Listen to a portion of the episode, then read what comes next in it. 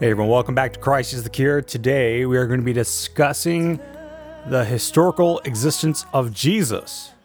So we're going to be talking about non Christian sources and Christian sources for the existence of Jesus. Uh, and so, right out the gate, we're going to quote skeptic agnostic Bart Ehrman. He has a book called Did Jesus Exist? He actually spoke at a conference for I don't know. It was some type of secular humanist uh, conference, and he basically, uh, whenever he was asked about the existence of Jesus, was firm in saying, "You look foolish when you deny the historical existence of Jesus." And he has a book called "Did Jesus Exist?" and it's pretty good. It's all about the subject. He he basically outlines um, the the case for the historical existence of Jesus, and I mean, if you're reading it from an evangelical perspective, you're going to see where he undermines um, evangelical beliefs because Bart Ehrman ultimately has a problem with theodicy, right? Uh, but the whole point is that he's going against what he calls the mythicists, um, which are those people that insist that Jesus did not exist historically and that he is essentially a copycat of other ancient deities. And Bart Ehrman essentially says, no, there's there's no reason to believe that if we base it off of historical evidence. And really, the reason why this topic is important is because, well, um, these mythicists are everywhere, and I usually like quoting Bart Ehrman in particular when dealing with them uh, because of his position as an agnostic um, skeptic and critic of the New Testament. And if you read his book, did Jesus exist? That comes out. But regardless, let's go ahead and jump right into it, beginning with a quote from that book itself. He says, Despite the enormous range of opinion, there are several points on which virtually all scholars of antiquity agree. Jesus was a Jewish man known to be a preacher and teacher who was crucified, a Roman form of execution in Jerusalem under the reign of the Roman Emperor Tiberius, when Pontius Pilate was governor of Judea. Another quote from his book is The idea that Jesus did not exist is a modern notion. It has no ancient precedents. It was made up in the 18th century, and one might well call it a modern myth the myth of the mythical Jesus. So let's talk about historical sources and evidence in brief, because for some reason we, we like to apply like the scientific method to historical evidence, but historical evidence is different because it's not repeatable, it's historical. So really, whenever it comes to historical sources and evidence, we have you know archaeology that is artifacts we find, literary accounts from persons in questions or accounts about a person, so references, quotations, or discussions about. And of course, the more sources, the better. Um, less likely of something being made up um, if there are more sources and they're more near to the date, relatively speaking, to the person in the event in question. And we'll talk about that as well. Uh, the longer the written account is, the better. Um, th- the more sources that can uh, corroborate a particular event or a person of interest are also important. Uh, witnesses that are independent on one another, not dependent on each other for all of their information. We'll talk about that as well. And, you know, once you get to a certain point in time, then we're looking at photographs and videos. Uh, for example, we can see a video of Churchill or Hitler, and we can see photographs of Abraham Lincoln. We don't have that luxury with ancient historical evidence. Of course, there are some sense in where, like on coins, you would have depictions of a particular emperor and things of that nature, and that goes underneath archaeology. But what's interesting is that whenever I've had discussion with people who are in that category of Jesus mythicists on on the pop level, um, they don't seem to understand how little we have of a lot of people in history, especially ancient history. Uh, but we'll we'll get into that here in a little bit as well. So our sources um, are, in terms of Jesus, are left to explicit written testimonies about Jesus, um, because the archaeological evidence speaks namely of the historicity of the New Testament rather than around Jesus himself. For example, we don't have any coins minted of Jesus. It wouldn't make sense that we would, given his position in Palestine. Um, so those findings in archaeology are, are valuable for examining the reliability of the historical accounts found in the Gospels. In fact, Peter J. Williams, in his book Can We Trust the Gospels, he goes over the names places. He goes over the bodies of water and, and then um, the people who are listed and how these are things that you would only know if you were a valuable witness who knew what they were talking about. Um, so, in terms of Jesus himself, let's quote Bart Ehrman again. He said, There is no archaeological evidence for anyone else living in Palestine in Jesus' day except for the very upper crust elite aristocrats who are occasionally mentioned in inscriptions. In fact, we don't have any archaeological remains for any non aristocratic Jew of the 20s CE or AD uh, when Jesus would have been an adult. Uh, so that's very that's very telling. Uh, so we we shouldn't expect that for someone um, in Jesus's position in history. And what's fascinating about that is really whenever you examine that reality with what we do have, uh, things become a little bit more compelling. So whenever Bart Ehrman compares Jesus with Pontius Pilate, he states, Think of everything we do know about the reign of Pontius Pilate as the governor of Judea. We know from the Jewish historian Josephus that Pilate ruled for 10 years between 26 to 36 CE, and it would be easy to argue that he was the single most important figure for Roman Palestine for the entire length of his rule. And what records from that decade do we have from his reign? We have none, nothing at all. I might press this issue further. What archaeological evidence do we have about Pilate's rule in Palestine? Well, we have some coins that were issued during his reign and only one fragmentary inscription discovered in Caesarea, nothing else. And what writings do we have from him? Not a single word. Does that mean he did not exist? No. He is mentioned in several passages in Josephus and in the writings of Philo and in the Gospels. He certainly existed, even though, like Jesus, we have no records from his day or writings from his hand. What is more striking is that we have far more information about Pilate than any other governor of Judea in Roman times. It is also worth pointing out that Pilate is mentioned only in passing in the writing of one Roman historian, Tacitus, who does name him. Moreover, that happens to be the same passage that refers to Jesus. So that's an interesting parallel to really consider. And we can move into our first detour. And our first detour is a source that is often used uh, for the existence of Jesus, but one that isn't really helpful, and that is rabbinic tradition. Uh, rabbinic tradition is often cited as evidence for the historicity of Jesus, but it's not ideal for a number of reasons. I'm going to lean on the work of Paul Eddy and Gregory Boyd, uh, and this is the Jesus Legend, a case for the historical reliability of the synoptic Jesus tradition. Uh, they summarize the issue with these sources and pointing out that the earliest rabbinic sources date from the late second to third century. While there's reason to believe that some of these were written sources have an earlier precedent with tradition, it's difficult to validate the claims or date them.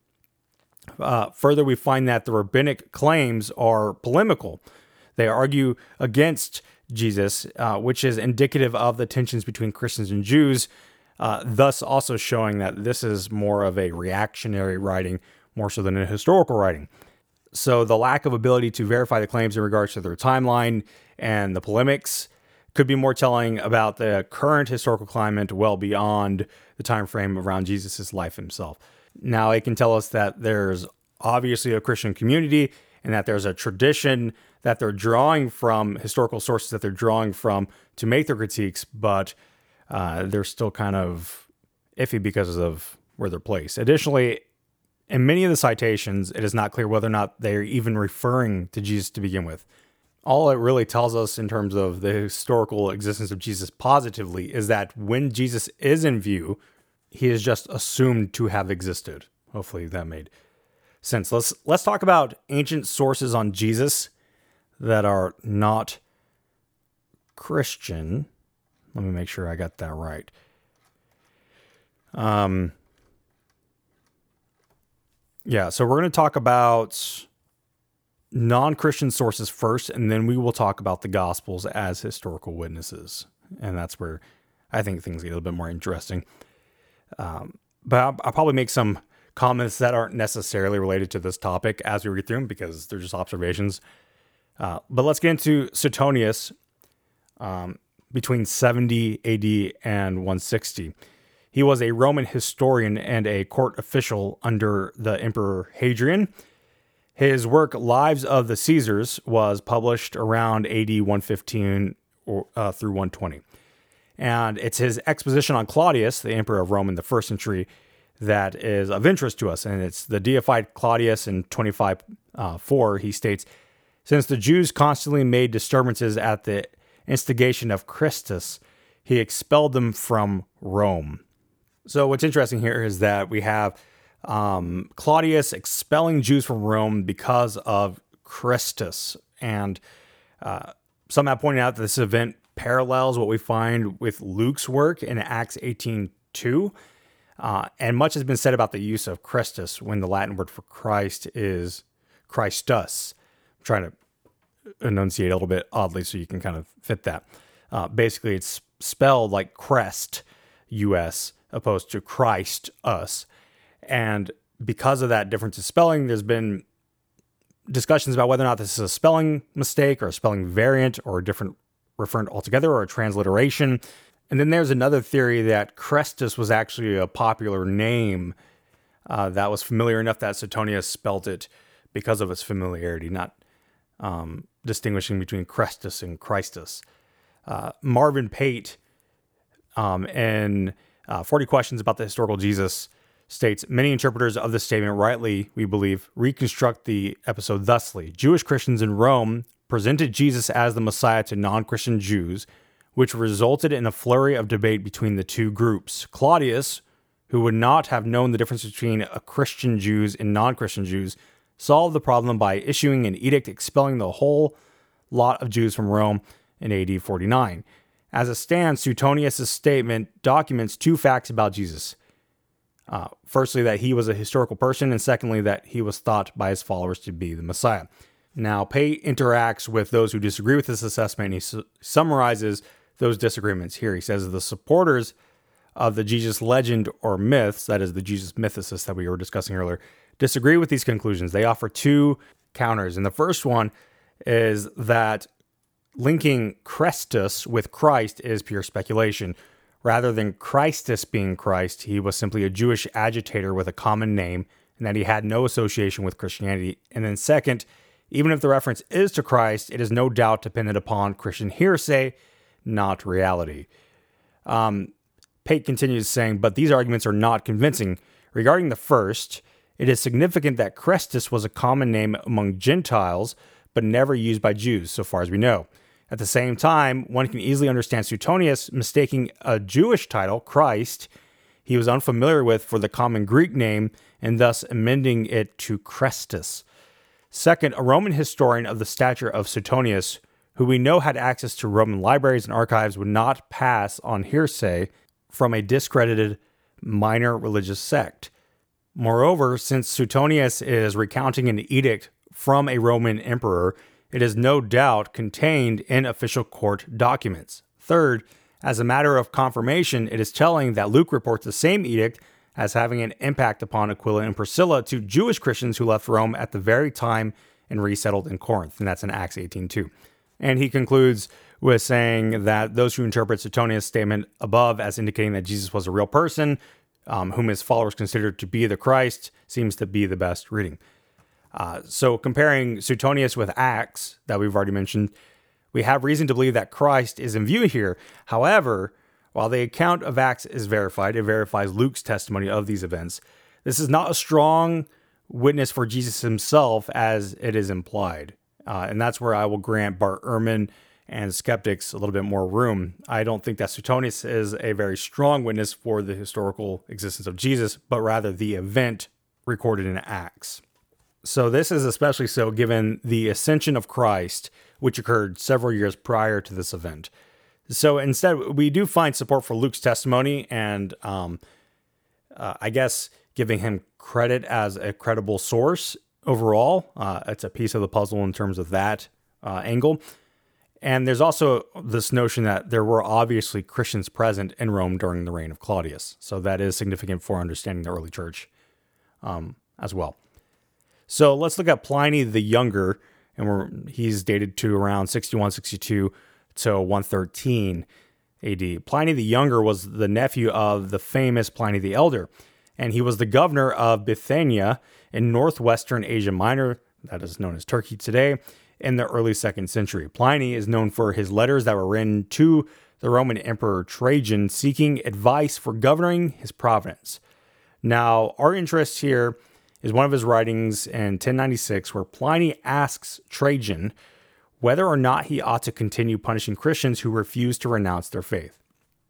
Um, so he says, They, that is the former Christians, assured me, and so he's speaking to former Christians, they, the former Christians, assured me that the sum total of their error consisted in the fact that they regularly assembled on a certain day before daybreak. They recited a hymn antiphonally to Christus as if to a god, and bound themselves with an oath not to commit any crime, but to abstain from theft, robbery, adultery, breach of faith, embezzlement of property entrusted to them. After this, it was their custom to separate and then to come together again to partake of a meal, but of an ordinary innocent one. So there's a few things of interest here. Um, first off, um, it tells us that Christians were worshiping someone named Christ in the early second century as if he were a god. Second, Pliny the Younger appears to assume, along with the Christians he integrated, that Jesus was a historical person, though he accounts that these Christians treat this man as if he were a god. Now, while this provides us with some significant information and adds to the evidence for the historical Jesus, it is still limited in its helpfulness. And what I find most fascinating about this text is actually um, in terms of historical theology. In discussing with Arians who deny the full deity of Christ and that Jesus is the first created creature of God, they'll often appeal to church history and say, well, the earliest Christians did not worship Jesus. Uh, and of course, they'll appeal to the New, the New Testament, so you have to do exegesis to demonstrate it but sometimes they'll appeal to church history. Well, what's interesting here is that this is a writing uh, from very early on stating that Christians were worshiping Christ as if to a God, and certainly they knew what worshiping to a God looked like. Uh, and so this counters the historical claims of Arians in some degree or another that uh, early Christians did not worship Jesus, uh, which is a point for the Trinitarian if we're keeping score, which I think we are.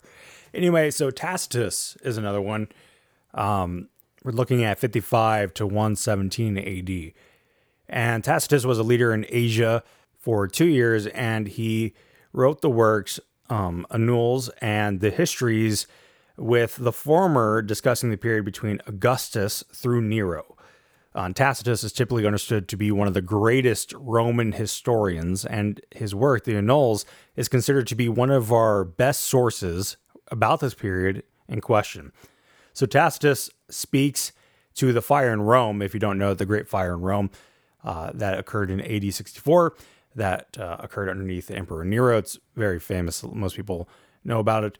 Uh, but the Christians were blamed, and he says, therefore, to stop the rumor that the burning of Rome had taken place by order, Nero substituted as culprits and punished in the utmost refinements of cruelty a class of men, hang on, lost my spot here, loathed for their vices, whom the crowd called Christians. Christus, the founder of the name, had undergone the death penalty in the reign of Tiberius by sentence of the procurator Pontius Pilate, and the superstition was checked for a moment. But in the capital, where um, all things horrible and shameful from every part of the world find their center and become popular. Um, so, to summarize the value of this passage, we'll quote Pate again. He says, Taken at face value, Tacitus' statement says four things about the historical Jesus. First, it confirms that the time of Jesus' execution was during the reign of Caesar Tiberius in 14 to 37 and during Pilate's governorship over Judea in AD 26 through 36. Second, the statement confirms that Jesus' death was by execution, order of the Roman governor. Third, it claims that the Christian movement was temporarily suppressed but broke out even again in Rome.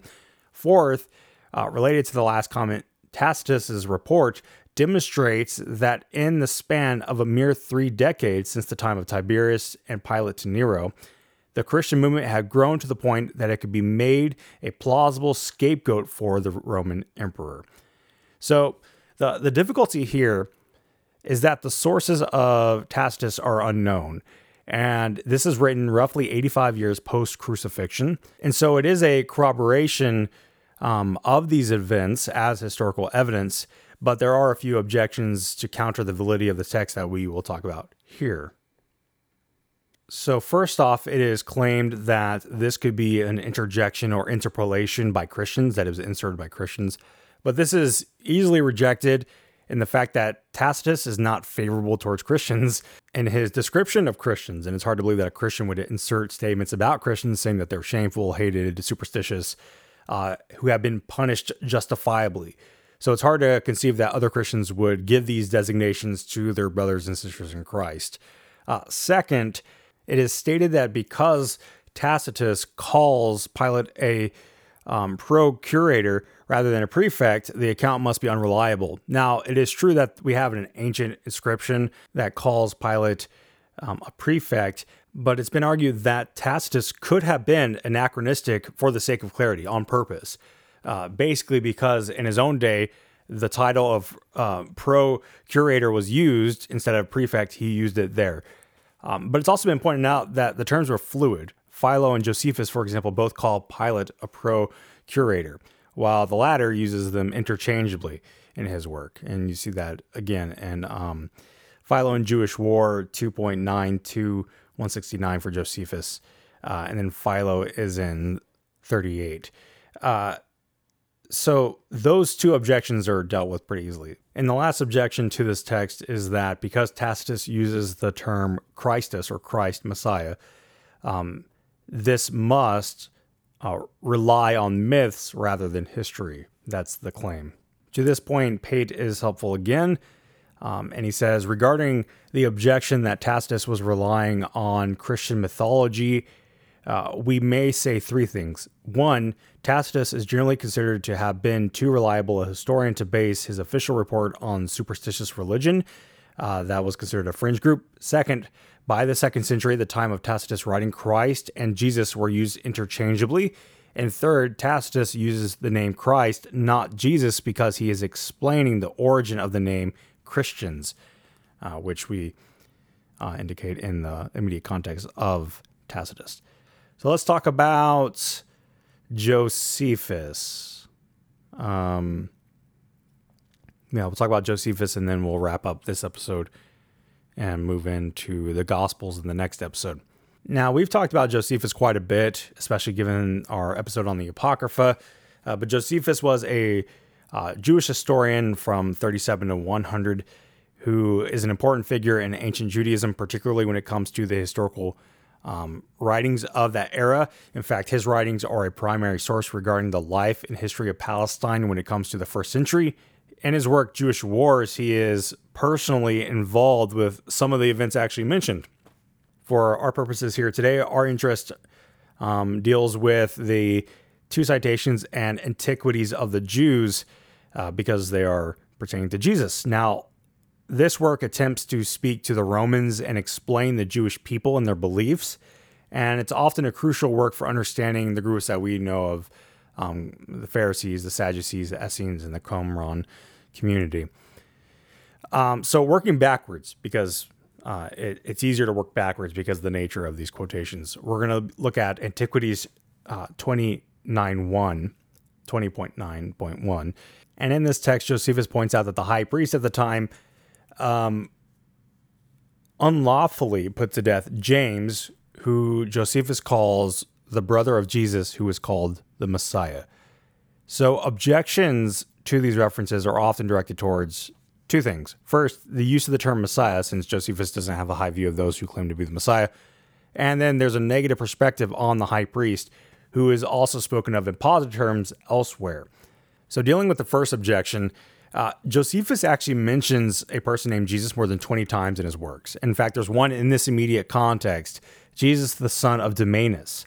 Uh, so Eddy and Boyd state, and this is Eddy and Boyd and uh, the Jesus legend, a case for the historical reliability of the Synoptic Gospels. Uh, they state, it seems Josephus simply knew that the brother of James was called Christ by his followers, and so distinguished him from the other persons named Jesus he had already mentioned. Uh, we don't really think of it, but Jesus was a pretty popular name. And in fact, whenever you look at textual criticism, you'll find that Barabbas, who was released by Pilate, uh, in variants is called Jesus Barabbas. Uh, and there's also another Jesus in Acts. So there's good reason for that particular specification by Josephus uh, because people would know who he was speaking about. Uh, further, Josephus does not call Jesus the Christ, but instead points out that it is this Jesus who was called the Christ. Uh, and so it's likely for this purpose, he, he, was simply uh, better identifying James. He wasn't necessarily saying, I believe that this man is the Messiah, that he turned into a Christian or something. Um, because it is actually James, Jesus' brother, who's at the center of the discussion here. Now, in terms of uh, Josephus's disposition towards the high priest, uh, this shift is consistent with his general shift in attitude towards the religious and political leadership uh, between his two works, anyway, just uh, the Jewish Wars and Antiquities, and that is also attested by um, Meier in the Marginal Jew 158. So, what is significant about this passage is that it not only points to the history of Jesus indirectly, but it also uh, speaks to him directly by speaking to the fact that he has a brother. Uh, so, James, the brother of Jesus. Uh, so, this reality, of course, is confirmed in Acts 15 and in Paul in Galatians 1 19. In fact, if you want to know, I think, at least this is from my analysis, it seems like Bart Ehrman likes this point a lot. He used it in a couple of discussions. Uh, but essentially, because Paul writes about James, the brother of Jesus, and Paul's historicity cannot be doubted. This is very significant because Paul knew and was familiar with the brother of Jesus. Um, in other words, uh, non existent individuals do not have family. So, whether one takes the position that James is the stepbrother, cousin, um, a child conceived after Jesus, it's ultimately inconsequential. I know that we're all itching to know, you know, is this is this a blood related brother or stepbrother, cousin, etc. Uh, but that's really ultimately inconsequential. The point is that Jesus had a brother, and this brother is noted by Paul and by Josephus, and Jesus is connected to him. Now, saving the Whopper for last, the, the more disputable um, quotation from Josephus is actually in Antiquities 18.63, and the text reads as follows about the time there lived Jesus, a wise man, if indeed one ought to call him a man, for he is one who wrought surprising feats and was a teacher of people who accept the truth gladly. He won over many Jews and many of the Greeks, and he was the Messiah. When Pilate, upon hearing him, accused by men of the highest standing among us, had condemned him to be crucified, those who had in the first place come to love him did not give up their affection for him. On the third day he appeared to them, restored to life, for the prophets of God had prophesied these things and countless other marvelous things about him. And the tribe of the Christians, so called after him, has still to this day not disappeared. Now, anyone who knows something about Josephus can see what the problem is. Josephus, as far as we know, did not die a Christian. So this passage is disputed because of several lines, such as, um, If indeed one ought to call him a man, uh, he was the Messiah. He appeared to them on the third day, restored to life. Uh, the prophets of God have prophesied about these things and the marvelous things. Um, these things would not have been said by a Jew who was not converted to Christianity, uh, which is confirmed by Origen. Now, Eusebius in his church history um, is the first one to mention this citation, while others who were familiar with Josephus' work never referred to this passage. So the two predominant positions on this passage is that A, this is entirely a Christian forgery, or B, it contains Christian insertions into an otherwise authentic report of Jesus. The view most often held is that the likely answer is that these positive affirmations of Jesus are indeed Christian interjections into the text, not that the entire passage is a Christian forgery.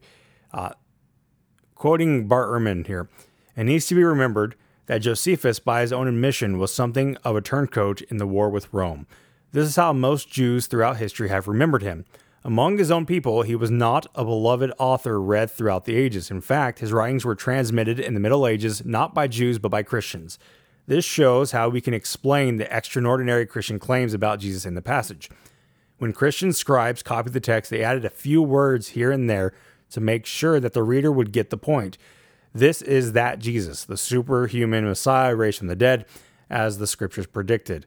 The big question is whether a Christian scribe or scribes simply added a few choice Christian additions to this passage, or whether the entire thing was produced by a Christian and inserted into an appropriate place in Josephus's Antiquities. The majority of scholars of early Judaism and experts on Josephus think that it was the former, that one or more Christian scribes touched up the passage a bit.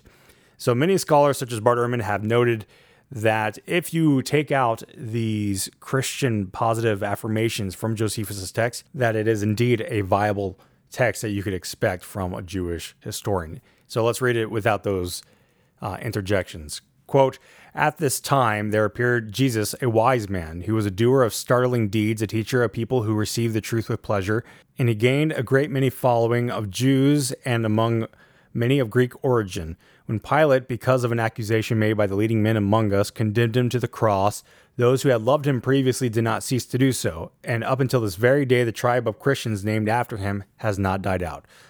So, this version of this passage is confirmed as well in Arabic manuscripts of Josephus written in the 10th century by a historian named Agapius. I think that's how you say it. Additionally, this version would be appropriate for a non Christian Jew.